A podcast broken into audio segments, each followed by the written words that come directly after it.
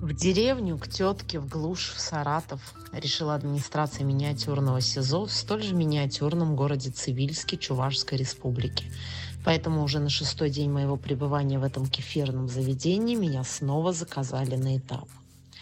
Вечером 7 июля передо мной открылись ворота исправительной колонии строгого режима номер 6. Постойте, но ведь рановато еще и в колонию, да и режим у меня общий. Но это не важно.